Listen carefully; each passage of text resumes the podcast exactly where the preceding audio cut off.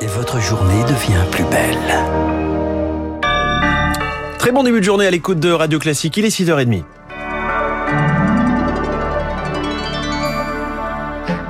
La matinale de Radio Classique avec François Geffrier. Et avec Charles Bonner pour le journal essentiel qui commence ce matin avec une mobilisation en recul. Entre 440 000 et 1 300 000 manifestants hier dans la rue en recul, y compris chez les grévistes. Les leaders syndicaux avaient choisi Albi, symbole des villes moyennes, pour défiler.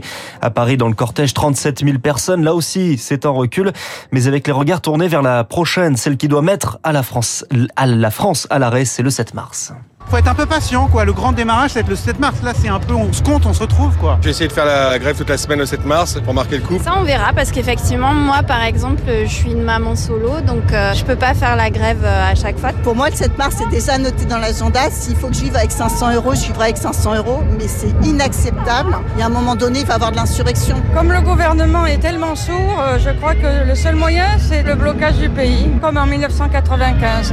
Il faut que j'ai plus de train, il faut que j'ai plus de transport, des blocages au niveau de l'approvisionnement en énergie. On arrive vraiment dans la deuxième partie des choses, quoi.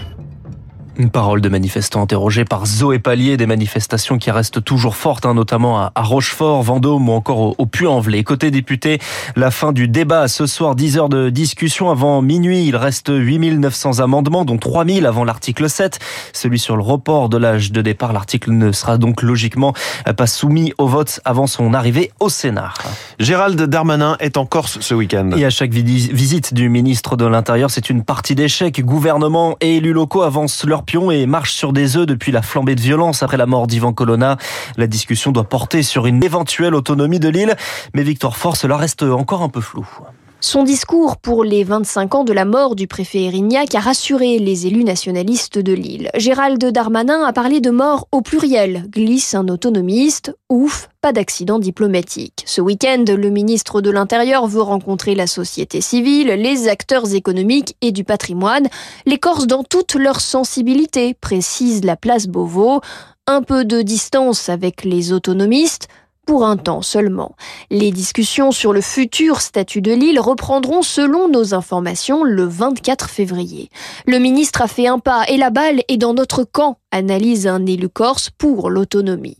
Le plus dur commence pour eux qui visent une réforme du statut de la Corse dans un an à peine, avec un objectif en particulier, une plus grande autonomie fiscale pour l'île. L'État condamné à verser plus de 100 000 euros à un manifestant éborgné par un tir de LBD, un lanceur de balles de défense. C'était en 2009 à Montreuil, en Seine-Saint-Denis. Le policier auteur du tir avait été condamné, quant à lui, à 18 mois de prison avec sursis en 2018. La garde à vue de Pierre Palmade est prolongée après son accident de voiture vendredi. Il dit n'avoir que très peu de souvenirs, mais reconnaît avoir pris de la drogue avant de prendre le volant. Il a été testé positif à la cocaïne. La garde à vue de l'un de ses passagers est également prolongé.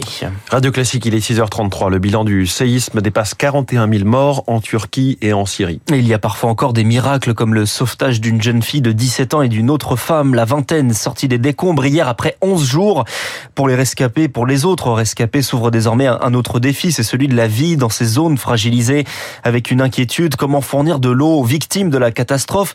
Pour le moment, Rémi Pfister, ce sont les ONG qui s'occupent de cette distribution.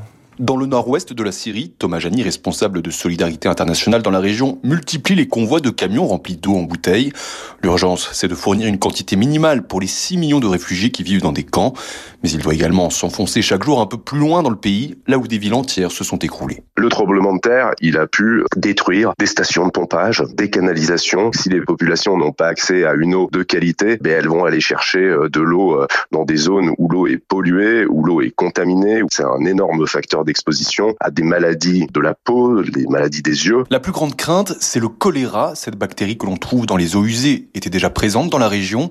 En Syrie, au moins 45 000 cas sont déjà recensés. Ce chiffre pourrait exploser dans les prochaines semaines, selon François-Xavier Veil, directeur du Centre national de référence du choléra. Ça se propage à la vitesse d'un feu de forêt. Le Yémen, on a eu plus de 2 millions de cas. Les gens mouraient de déshydratation. Donc il faut intervenir le plus rapidement possible, rétablir l'eau potable, augmenter le niveau d'hygiène, puis on peut donner des antibiotiques pour casser la transmission. Côté turc, où les canalisations d'eau ont également été endommagées, pour le moment le choléra n'est pas présent, mais les autorités craignent le pire. Des relevés bactériologiques sont effectués chaque jour dans les sanitaires temporaires, car le risque, c'est qu'un réfugié syrien ou un travailleur humanitaire transporte la bactérie sur le sol turc. Des wagons couchés au sol suivis d'un incendie et d'un nuage d'une fumée noire qui recouvre toute une ville. C'est le scénario catastrophe que connaît actuellement East Palestine dans l'Ohio aux États-Unis. Un train a pris feu après son déraillement. C'était il y a deux semaines.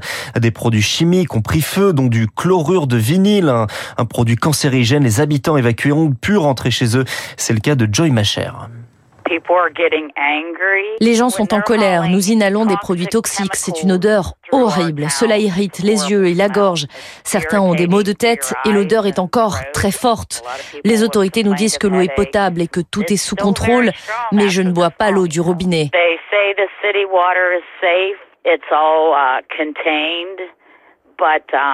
Et puis, il y a encore des doutes sur les sols. Certaines familles ne sont pas encore revenues. C'est notre santé qui est en jeu. Et beaucoup de questions restent sans réponse.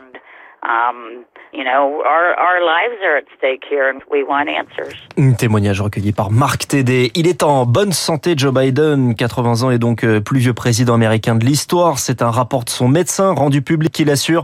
Joe Biden est, je cite, vigoureux et apte à remplir ses fonctions que le président aimerait bien prolonger en se présentant de nouveau en 2024.